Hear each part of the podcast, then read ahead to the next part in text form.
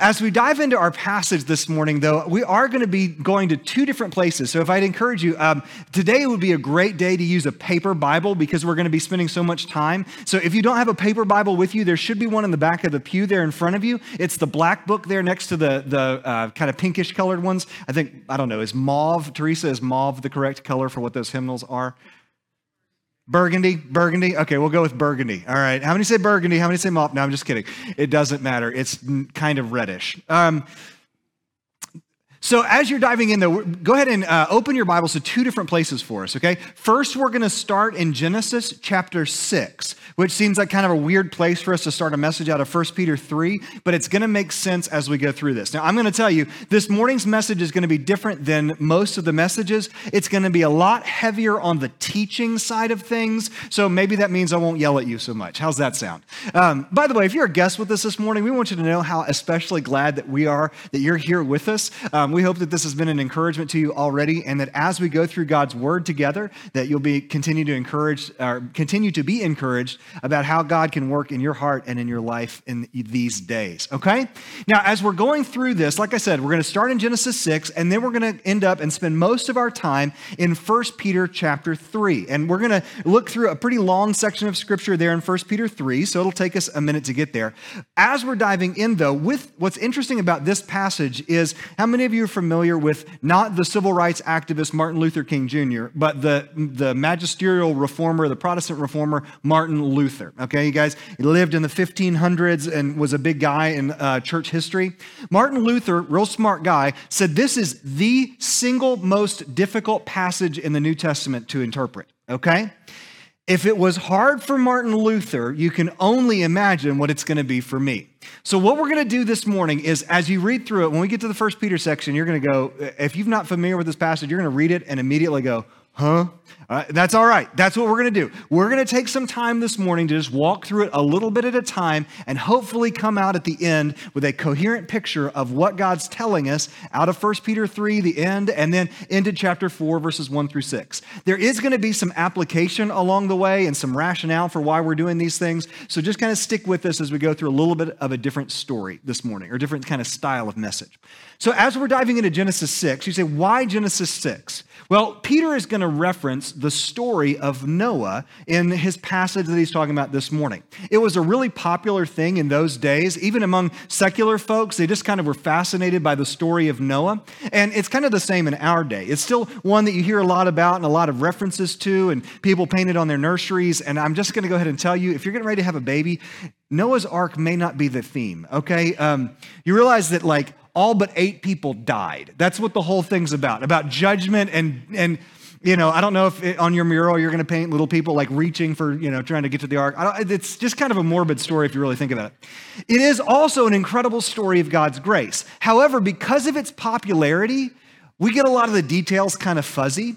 So before we look at it in 1 Peter 3, I wanted to go back and set the stage by reading the actual account out of Genesis about what happened in Noah's day, okay? So starting over here in Genesis chapter 6, we're going to start, uh, we could pick a lot of different places, but we're going to start in verse 5, okay? Here's what it says When the Lord saw that human wickedness was widespread on the earth, and that every inclination of the human mind was nothing but evil all the time. Man, what an accurate statement. Sounds fine, kind of familiar, doesn't it? The Lord regretted that he had made man on the earth and was deeply grieved. Then the Lord said, I will wipe mankind, whom I created, off the face of the earth, together with the animals, creatures that crawl, and the birds of the sky, basically anything that breathes air, for I regret that I made them. Noah, however, found favor with the Lord.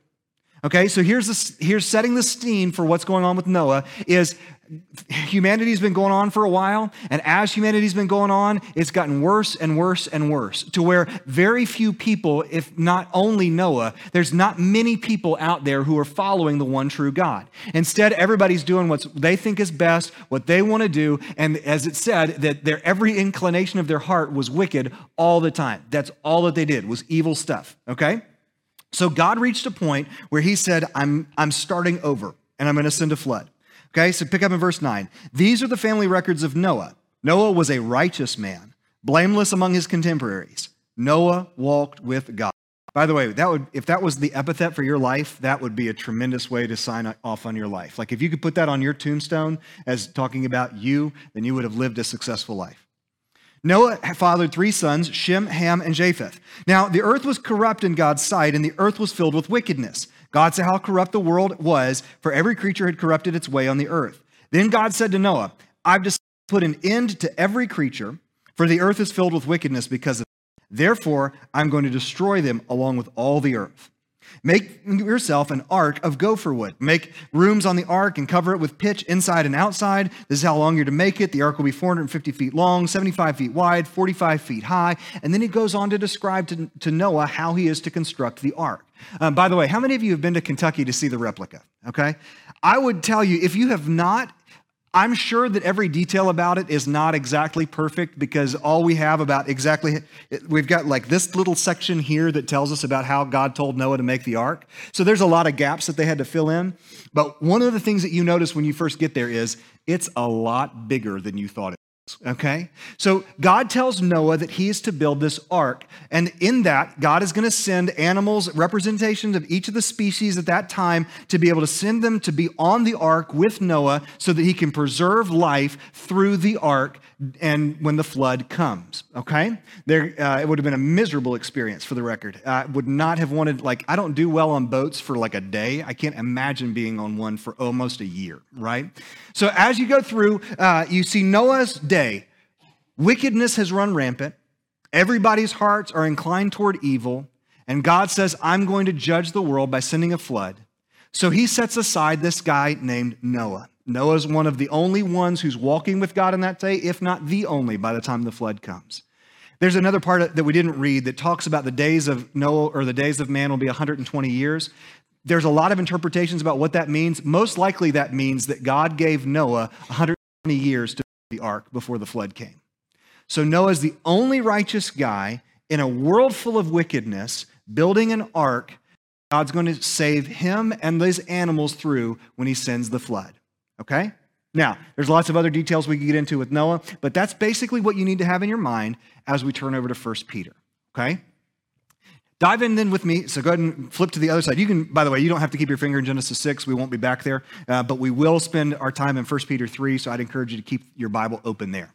All right, so flipping over to 1 Peter 3, we're going to start in verse 18.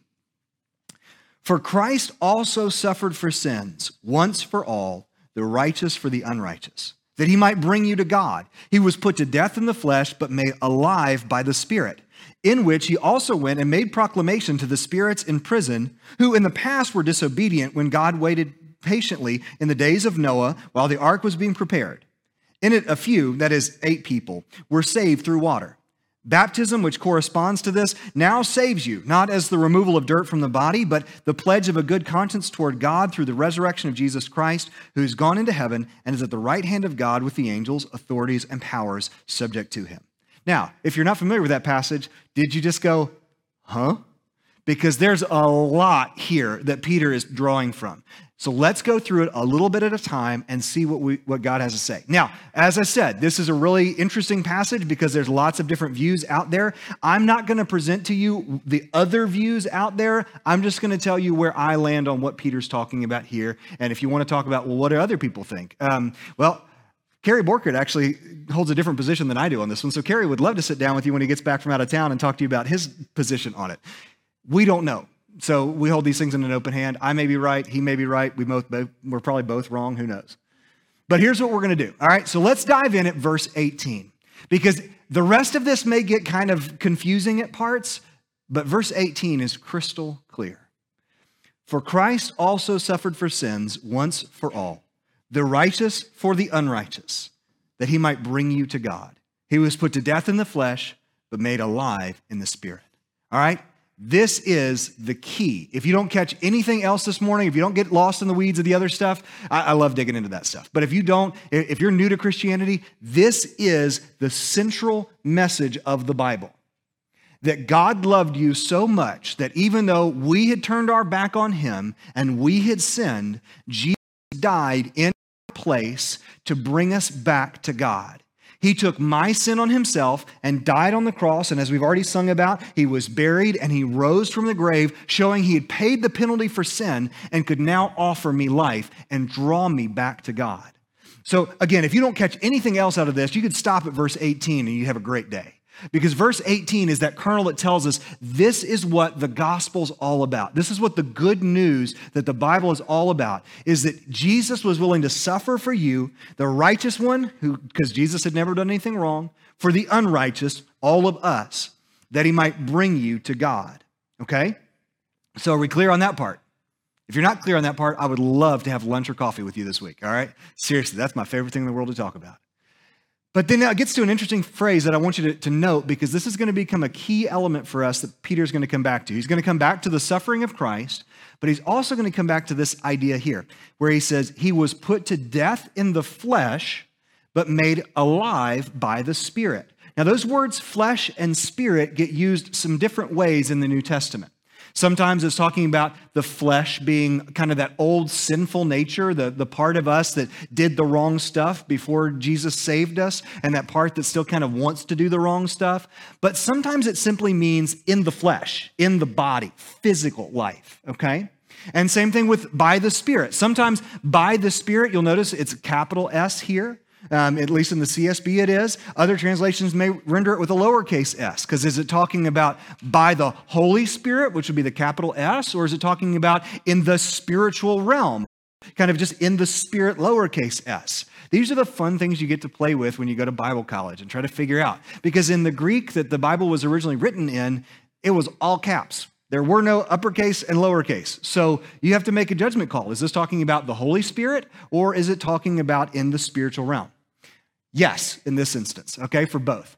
What you see is Jesus, when he suffered, he suffered in the flesh. In other words, Jesus was physically put through suffering. If you know the story, you know that Jesus was beaten, he was mocked, he was ridiculed, he ended up on a cross, uh, crucified with nails through his hands, through his feet. His back was raked open from a whipping that he had received earlier. He physically suffered in the flesh, okay? But when he died, he was buried and rose, and he did raise physically. But when he rose physically, he also rose by the power of the Holy Spirit. The Holy Spirit, it's neat because depending on where you go in the New Testament, you see that Jesus raised himself from the dead, the Father raised Jesus, and the Spirit raised Jesus. So, which part of God did it? It's yes. Okay, that's the answer. So, Jesus was made alive by the Spirit. Okay? That's why this one's capital S, because the Holy Spirit raised Jesus. That does not mean that Jesus was not physically raised. Okay, let's be very clear on that. The Bible is crystal clear that when Jesus came back to life, his physical body was transformed to where there was no stain of sin anymore, but he did physically come back to life. And cool thing, he never lost that physical body. There's nothing in Scripture that ever tells us that Jesus left his physicality behind. That means he has a physical body with him in heaven right now. So if your picture of heaven is us floating around on clouds, eating cream cheese bagels and harps, that's not exactly what God's plan is. Jesus' physical body is there in heaven with him, okay?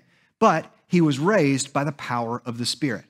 Now, keep in mind this flesh and spirit difference that we see there in the physical realm versus the spiritual realm, okay? There is a part of us, we have to understand whether you, depending on how you divide it, people have different ideas there, but there's a part of us that is physical, that is material, and there is a part of us that's immaterial, that's spiritual, that's that's, that's different, right? That that's, that's goes beyond what the, the world has, right? There is something about us that is not just the physical material world in which we live. You are more than just brain chemistry. Okay? You're more than just atoms that are running around colliding and will eventually disappear into nothingness. You are created with an eternal, immaterial part that's going to either live forever in heaven with God or be separated from Him forever in hell. Okay? So, so there's this part of you that's immaterial. And we'll get to that in just a minute because that's going to come back up in our discussion. All right? So, Jesus is put to death in the flesh, the Spirit raised him from the dead. Now, this is where we start looking at Noah. Look at verses 19 and 20 again. In which he, that's talking about Jesus, also went and made a proclamation to the spirits in prison who in the past were disobedient when God patiently waited in the days of Noah while the ark was being prepared. Okay? What on earth is that talking about? Great question. Kerry will give you a different answer. I'll give you a different answer. There may be other folks in here who have a third answer. I don't know. But here's the best of my understanding, looking at the context, here's what I believe the answer to be. I believe that this is referring to Jesus through Noah, through the Holy Spirit, preaching to those who were alive during Noah's day. Okay? That's why we went back to Genesis 6. Think about the context. You've got a wicked world, and you've got Noah, one of the only men, if not the only, following Jesus, following God back in those days for 120 years. In 2 Peter, Peter is going to refer to Noah again, and he's going to refer to him as a preacher of righteousness. So during that time, we don't have any record of any sermons or any teachings of Noah, but at some point during that period, it seems that he was used by God to be a preacher of righteousness to those who were alive in his day. He was an example to them where he believed and trusted God. Oh, by the way, depending on how you read it, it may not have ever rained before the flood.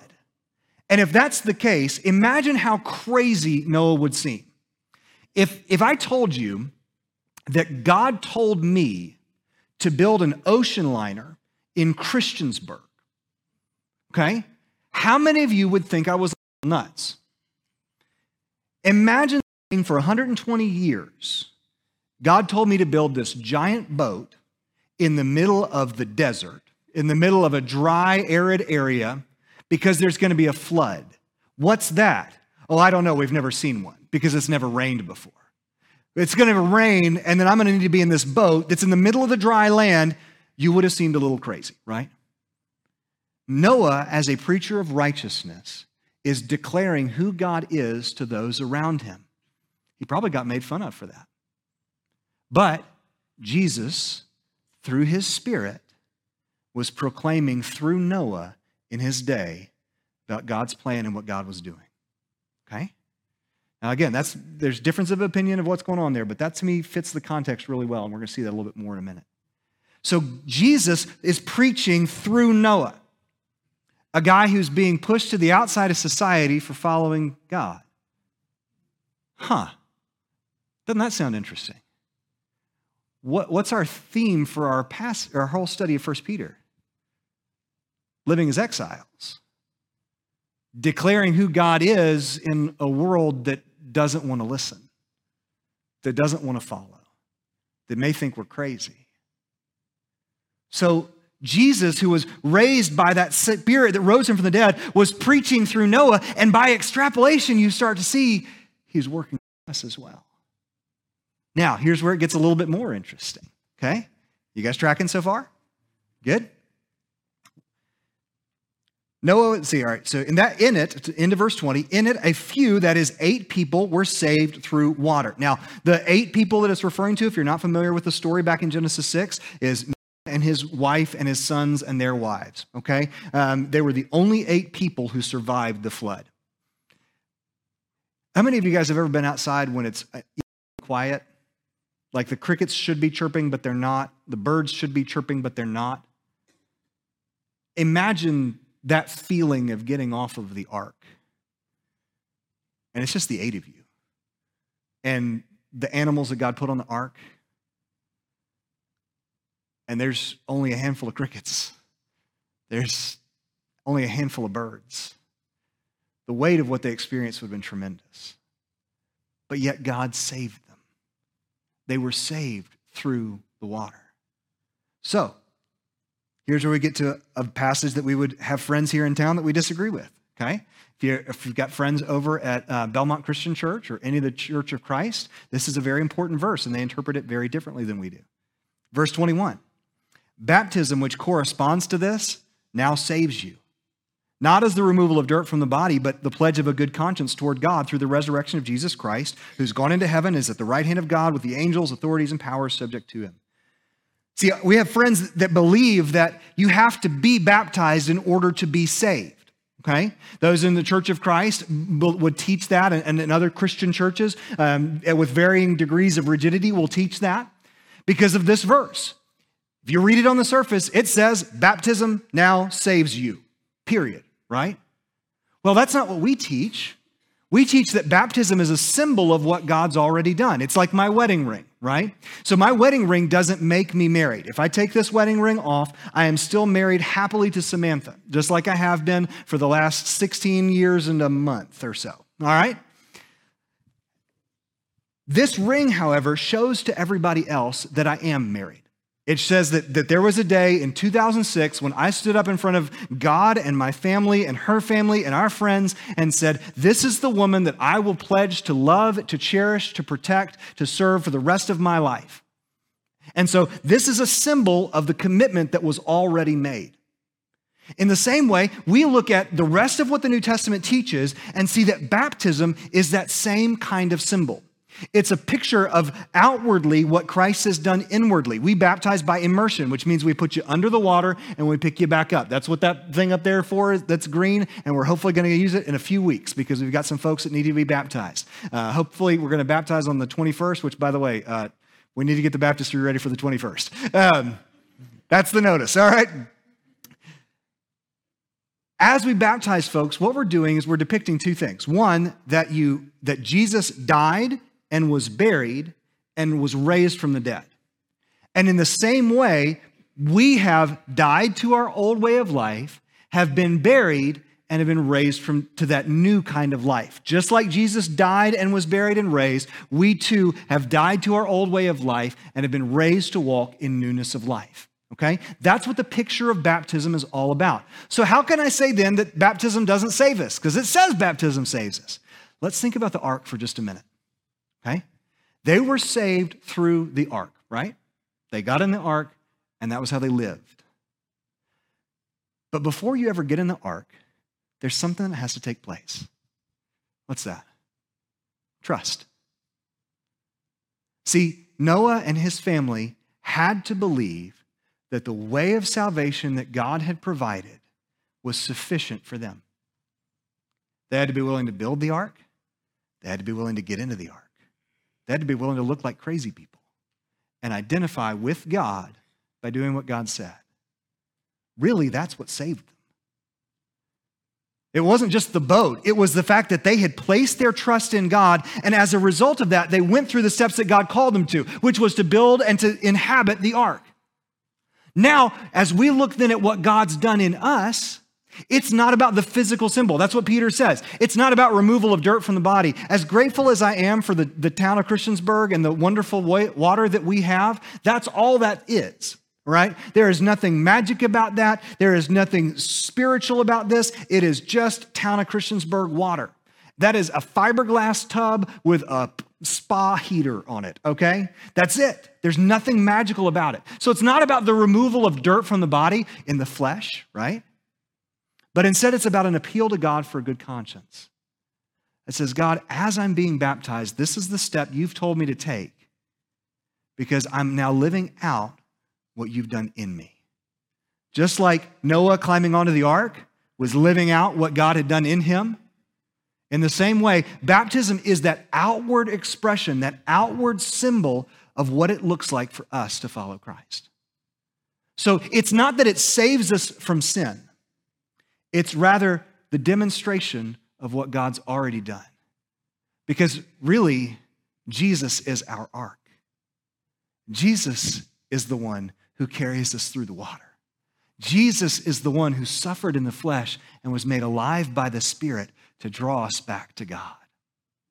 So, baptism then doesn't save us from our sin, but rather it's that public declaration of what God's already done in us.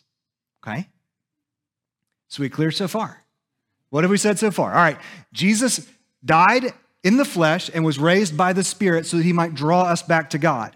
He already had proclaimed things like that through Noah all the way back in Genesis chapter 6. He was using Noah as a preacher of righteousness as he was preaching through his spirit there in Noah's day to those who were disobedient. They chose to be disobedient and continue in their sin, but Noah and his family trusted in God and therefore were saved by entering into the ark, and God carried them through and saved them through the flood. In the same kind of way, you and I placing our trust in Jesus is what saves us. That's what carries us through the water. Because Jesus is the one who's been raised from the dead, in the verse 22, who's gone into heaven and is at the right hand of God with angels, authorities, and powers subject to him. So he's the one who saves us spiritually and one day physically as well, if you get to the end of the story, right? Clear so far? So, what do we do with all this? Pick up with me in chapter 4, verse 1. Therefore, since Christ suffered in the flesh, arm yourselves with this same understanding. Because the one who suffers in the flesh is finished with sin, in order to live the remaining time in the flesh no longer for human desires, but for God's will. Mm, man, there's a lot right here. We keep coming back to this idea that Jesus suffered in the flesh, and now we start seeing what we're supposed to do with that. First, we have to arm ourselves with that knowledge. How many of you made it to the beach this summer? Okay? Sorry for the rest of you. I'll rub it in a little bit. Get a little sand and salt water in that wound. There's still sand in the back of our van if you need some. You know, when we go to the beach, one of the things that, that the kids and I like to do is go stand in the surf. And if you ever had that moment where like somebody yells at you from land and you turn around for a second and didn't realize that you were about to get smacked in the back with a wave, you know what I'm talking about? Like it just totally catches you off guard because you're just looking, what is that? Kaboom! You know, and it just hits you out of nowhere. What are you going to do if you're actually going to go out and stand in the surf? You brace yourself, right? You, you, look and see it coming, you turn sideways to the wave and let it break over you, or you, you move a little bit so you just ride the crest up instead of letting it crash down on you, you know. You don't just stand there and let it hit you over and over again. Same is true if you look outside and you see the trees bending over and you got to get to your car, you know, you brace yourself against the wind. So, what he's saying here is if Jesus suffered in the flesh, you can guarantee that while we're still in the flesh, while we're still living this physical life, we're going to suffer as well. So, you better arm yourself with that. You better prepare yourself with the understanding that you are going to suffer. Now, as Randy talked about this morning, there is joy in that suffering. But at the same time, life is not going to be easy for those who follow Christ. It's just not going to be. Arm yourself with that. Like I said, you know, when you're out in the, the ocean there, if, if you get blindsided by a wave, it cracks your back, you know? But when you know it's coming, you can brace against it. And it may still take your breath away or might carry you up a little bit, or, but you can make it. In the same kind of way, yeah, it may take your breath a little bit. But if you're armed for the understanding that you're going to suffer with Jesus, that's part of it, then you're braced for it. You're ready for it. You're dug in. And he says, so that you can be faithful to the end. He's introducing the concept of time here. He's going to bring it back up next week, but look there again at verse 1 or verse 1. So arm yourselves with also with the same understanding because the one who suffers in the flesh is finished with sin. Now, here's what that does not mean. It does not mean that, let's say you went to work tomorrow and somebody made fun of you for following Jesus. So you could sit there and say, well, hey, I suffered for Jesus, done with sin. Boom, conquered, nailed it. It's not what he's saying. There are some out there who teach a doctrine called sinless perfection, and that's the idea that I could do good enough in my life that I would never sin again. It's not going to happen in this life. We're never going to reach that point of sinless perfection, okay? That's not, again, not what he's teaching here. Instead, what he's saying is our attitude towards sin is, I'm done with it. See, if you're willing to identify with Christ to the point that it costs you something, to where it strains relationships, could even put you in physical harm if things got that bad, when you reach that point of being ready to suffer for Christ like Noah did, you, you have made a break with your old way of life and say, I'm done with this because I'm following Jesus no matter what it costs, no matter what it takes. I'm going to honor him and I'm going to represent him. And in that sense, you're done with sin. I'm not doing that anymore. Now, you'll still struggle with sin. We'll still fall. We still have to work through our own sanctification and growing in Christ likeness and, and putting these things to death. We still wrestle with it. But in a very real sense, that decision has been made where I'm done with this. Now, listen to the way he says this in order to live the remaining time in the flesh, no longer for human desires, but for God's will. We've talked about desire some back in chapter 2. We mentioned that desire doesn't necessarily mean desire for bad things. Desire can be unhealthy desires for good things. You know, I like chocolate, but I can like chocolate too much. And, and a little bit of chocolate's okay, but a lot of chocolate's bad. And the same is true of everything. Those desires that I have may be for a good thing, but it becomes a bad thing because I desire it too much. Peter says the time is done for that. If you're a follower of Christ, stop it. You can't live for your comfort. You can't live for your well being. You, you, don't live for you anymore.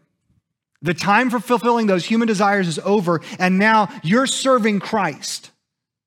We looked at Colossians in, in our Wednesday night class where it talks about you serve the Lord Christ. That's what you do, right? So, so he said to live with the remaining time. Guys, I could drop dead of a heart attack this afternoon. I have no idea how long I've got left. But I do know that if you're here and you have a pulse, you have a purpose. There's something that God's doing in you and through you why not commit to live whatever time you have left? Not for yourself and trying to reach retirement and finally trying to enjoy it, and, but to live with whatever time you have left to be able to fulfill God's will, to represent Christ no matter what it costs or no matter where you are. You stay faithful to the end. And it draws a, a clearer contrast there in verse 3. Keep in mind Noah, by the way, as we read this. For there's already been enough time spent in doing what the Gentiles choose to do. Remember, Gentiles are anybody that doesn't follow Jesus in this context. Carrying on an unrestrained behavior, evil desires, drunkenness, orgies, carousing, and lawless idolatry. They're surprised that you don't join them in the same flood of wild living, and they slander you. Now, as you're doing this, he, this different way of living, which is what he shows us this next part, Peter's day is just like ours, and it's just like Noah's. We live in a world where everybody's chasing what they want, what makes them feel good, their truth, their happiness. Now, you, you look through it and you sit there and say, well, that's a pretty big list of sins there. I don't do any of those things because, I mean, look at it.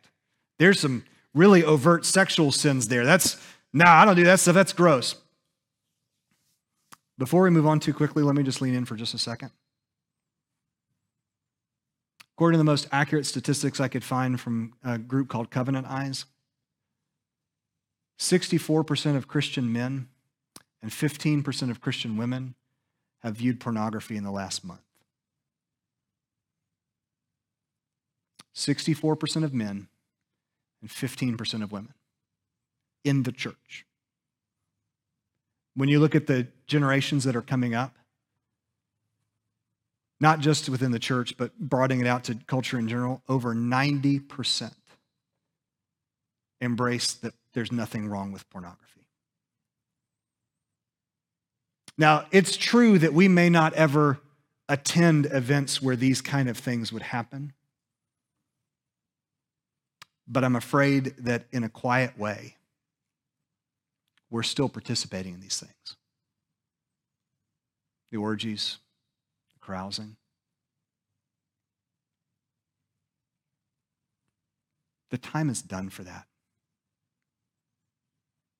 I love the way Peter phrases it. There's already been enough time spent in doing what the Gentiles choose to do.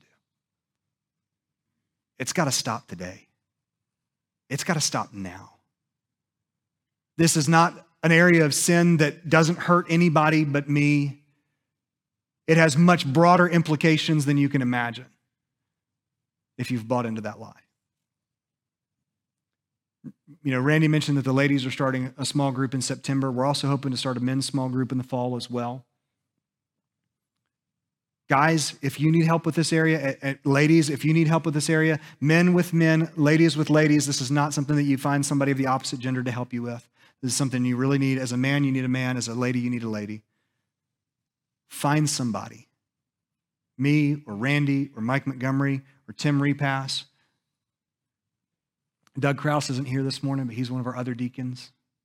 Find one of our deacons. Randy's also in charge of our men's ministry and say, come to them, say, listen, I've got a problem with this and I need help. And we'll start working to try to find a way to, to help you to overcome that. Okay? Okay? Now, again, maybe you're not in that 64%, and praise the Lord. But he did also mention evil desires in that list. We talked about those disordered desires before, where I have desires to do things that aren't God honoring or to fulfill God honoring desires in dishonoring ways. Stop it. it. The time for that's past. There's been plenty of time to do what the Gentiles do. Now the question is Am I going to be faithful to the end to live out what God has called me to do and to be? Am I going to be faithful to the end to do His will instead of what I want? People who don't follow Jesus aren't going to understand why you won't join them. By the way, isn't it an interesting choice of words that Peter uses here? Look at verse 4. They're surprised that you don't join them in the same flood of wild living. This word isn't used very often in the New Testament. And if you have a King James, it probably translates as excesses, and that's the, the metaphorical sense here. But in classical Greek, this word was the idea of the tide that fills the hollows. So, this flood of wild living. Interesting that as he's been talking about Noah, he says they're trying to get you to join in this flood of wild living, isn't it? Because, like in Noah's day, when they were devoted to unrighteousness, so too our world is and has been devoted to unrighteousness. It was in Peter's day. It was in the 1950s when Leave It to Beaver was still going. It's been devoted to unrighteousness. In some ways, it's more visible than it used to be. But the reality is, every inclination of our heart is evil unless God saves us, just like it was in Noah's day, just like it was in Peter's day, and people aren't going to understand it.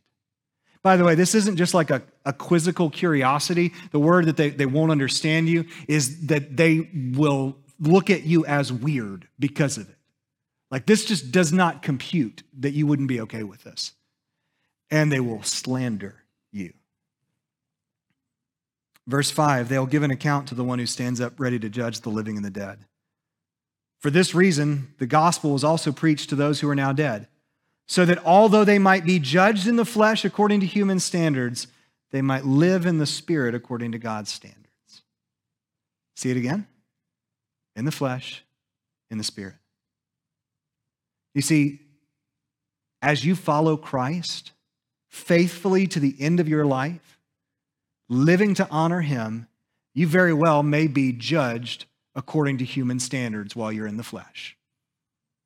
People may think you're bigoted. They may call you crazy. They may think that you're wasting your life and wasting your time. They will slander you and they will slander Christ. And just like Jesus was judged in the flesh according to human standards, so too will you. But as we've said, there's more to this life than just life in the flesh. Even if we're judged in the flesh according to human standards, we might live to the Spirit according to God's standards. That's what matters, guys. Am I living according to the standards of God? So, let's take a little bit of inventory real quick personally. First off, have you recognized that Jesus died and rose from the dead to draw you personally back into a right relationship with God? Or have you been trying to do this on your own? That, that's the two options. Whether you can paint it however you want, but really that's what it comes down to. Either I'm trying to fix myself and save myself, or I'm trusting in Jesus who's already done it for me. If not, then today you can be saved. Not just when we do a baptism, but today. Because today you can place your trust in Jesus as Savior and Lord. And like the ark carried Noah and his family, the sacrifice of Christ and his work carries us into salvation. Not because of what you've done, but because of what God has done. So, if that's where you need to start. If you're here today, though, and you've made that decision and you know that Jesus is your Savior, He's your Lord, my question for you then is how are you living this out? You faithfully living to follow God's will, to live according to God's standards, or have you gotten sucked into caring too much about life in the flesh and being judged according to human standards? There's been plenty of time to do that stuff. Now, with what time you have left, whether that's five minutes, five years, five decades, live out according to the desire of God, God's will. Now, as we've gone through that, if there's a particular area that God's put his finger on where you're not living that way, here's what I want you to do. I'm going to invite everybody in the room just to bow their head and close their eyes here for just a minute. Now, we're not going to do anything weird. I just like to do that so you have a moment to, to kind of tune out some of the other distractions and, and people moving around or anything like that, and just be able to focus on you and God in this moment. Is there one particular area where you've been living for yourself, living for your flesh, living according to human desires, worried about what other people might think or how they might judge you, that you need to surrender today and say, God, I want to give up on that. I've still been looking at this area from the wrong perspective. And God, you're right. I've wasted too much time doing that. Would you forgive me? And then, God, would you give me the strength? Would you empower me to be able to do what you've called me to do, to honor you in this thing? And, and give me one concrete step to take today to see that change take place. Just with your head bowed and your eyes closed, do business with God. If you need to talk with me or, or pray with me, you can come down and I'll be down front. If you want to make these steps an altar, and just spend some time on your knees here, kind of letting the outward posture of your body reflect the inward posture of your heart, you're welcome to come down and do that. We'll give you just a moment to respond, and then we can close in prayer at the end.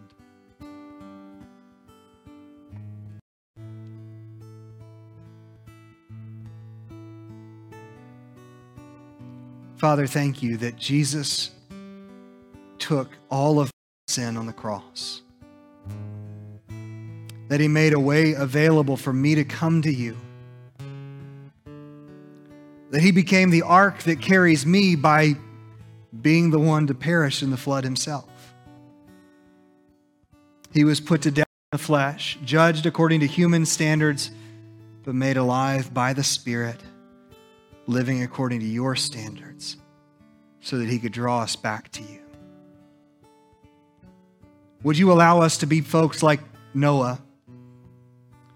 Who don't get conformed by the culture, but instead conformed by you, to your image, to spend the rest of our days not living for our own human desires, but instead living for you, to honor you, to glorify you, so that you'd be exalted.